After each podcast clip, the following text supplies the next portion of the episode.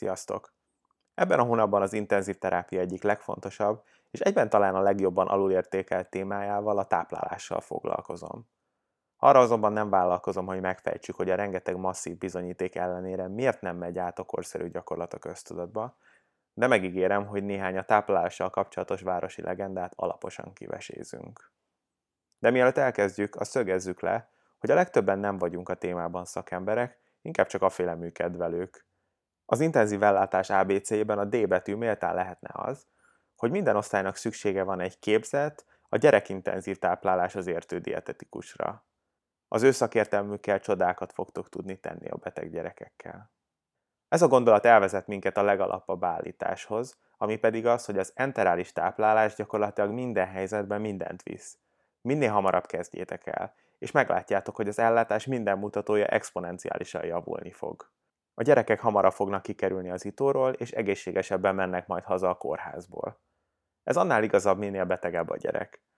A táplálásra és a folyadékterápiára külön témaként kell gondolni, mert például az intubált beteg esetén a folyadékigény 50%, de a fehérje és kalóriaigény akár a normál másfélszerese is lehet.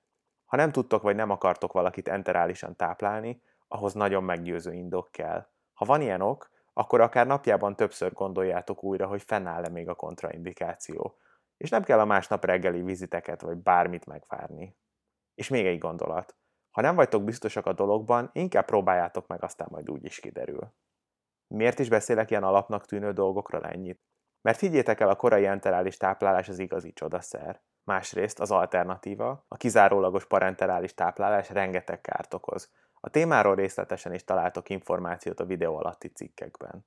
Sőt, a legújabb adatok szerint csak akkor van értelme parenterális táplálást alkalmazni, ha egy hétig nem sikerült a bélen keresztül táplálnunk. A parenterális fehérje vagy tápanyag kiegészítés csak mesterséges anyagokat és felesleges folyadékbevitelt jelent, mert ha ezek a tápanyagok nem a bélen keresztül jutnak a szervezetbe, nem érnek túl sokat. Most pedig arról a néhány táplálással kapcsolatos félelemről szeretnék szót ejteni, amik beragadtak a köztudatba, de nagyrészt indokolatlanok. Az első. Lehet enterálisan táplálni, ha inotróp keringés támogató gyógyszert alkalmazunk? A válasz igen. A saját gyakorlatom az, hogy amikor már nem csak azzal foglalkozom, hogy életben tartsam a gyereket, elkezdek táplálni. Ez általában azt jelenti, hogy ha már csökkentem a keringés támogató gyógyszereket, akkor az első 24 órában lassú, trofikus táplálást indítok, aztán elkezdem felépíteni a táplálást a táplálási terv szerint. Ja, és sokszor zavar van, hogy a tápszereket hogy számítsuk be a napi folyadék egyenlegbe, ennek minden tápszer esetében utána nézhettek, de én általában 50%-kal szoktam számolni. A második. Nem táplálunk, mert rengeteg a gyomorban a reziduum. Első körben miért is mérjük a gyomorváladékot? Napjában normál esetben is több liter gyomorváladék és egyéb szekrétum képződik vagy jut a gyomorba. Méricskélés helyett, ha úgy tapasztaljuk, hogy a gyomor ürülése korlátozott, váltsunk transpilórikus táplálásra. A harmadik. Nem táplálunk, mert nem hallunk bélhangot. Hasi műtétek után vizsgálták a bélmotilitást, és azt találták, hogy a perisztaltika sokkal hamarabb megjelenik, mint a bélhangok. Tegyetek inkább egy próbát. A negyedik.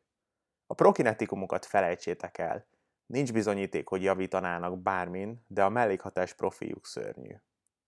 Az ötödik. Az obstipációval foglalkozzunk-e? Igen, mert baromi kellemetlen. Befolyásolhatja a lélegeztetést, a szedálási igényt. Két nap után már lépni kell és bevetni mindent, legalábbis addig, amíg sikerrel nem járunk. A hatodik, hogy pozitív nyomású non-invazív lélegeztetés mellett nem lehet táplálni, mert a beteg aspirálni fog.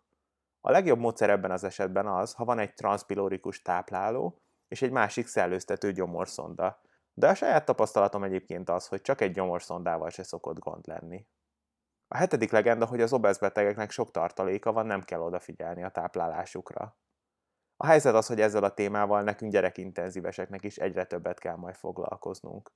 A felnőttítós kollégáktól tudjuk, hogy az obesz betegek hajlamosabbak betegebbnek lenni alapból, ezért különös figyelmet kell fordítanunk rájuk. Mindenféle képletek vannak arra, hogy mennyi energiát, fehérjét kell bevinnünk, annak függvényében, hogy mennyi idősek, milyen súlyos a betegség, és milyen egyéb stresszfaktorok vannak jelen. Ezeket megtaláljátok a videó alatt. A nyolcadik, hogy az ion eltérésekkel foglalkozzunk el. A válasz igen. Ha van eltérés, gondoljatok bele, hogy mi okozza a problémát. A kérdés csak annyi, hogy a pótlás a megfelelő lépés ezután. Ha lehetséges, akkor a bérrendszeren keresztül pótoljatok. És ha csak az elektrolitok miatt vesztek labort, elég heti kétszer ellenőrizni őket. Az utolsó pedig a táplálás kérdése akut pankreatitisben. A régi megközelítésről inkább nem is beszélnék. Amit jegyezettek meg, hogy az első 24-48 óra a folyadék resuscitációról szól, ezután pedig kifejezetten fontos, hogy elkezdjük az enterális táplálást, mert az adatok szerint így sokkal kevesebb a szövődmény. A vékonybélbe történő táplálásnak nincs előnye, és a parenterális táplálás szintén csak 7 napnyi sikertelenség után jön szóba. Ha már kialakult valamilyen helyi szövődmény a hasnyálmirigyben, nem tudok ennyire egyértelmű választ mondani, csak azt, hogy térjetek át az egyébként kritikus állapotú betegek táplálásakor használt alapelveitekre. Nagyon remélem, hogy hasznosnak és elgondolkoztatónak találtátok a mai adást. Kérlek osztatok meg bármilyen táplálással kapcsolatos megjegyzés vagy történetet komment formájában. És addig is minden jót, a jövő hónapban a transfúziók témájával jelentkezem. Sziasztok!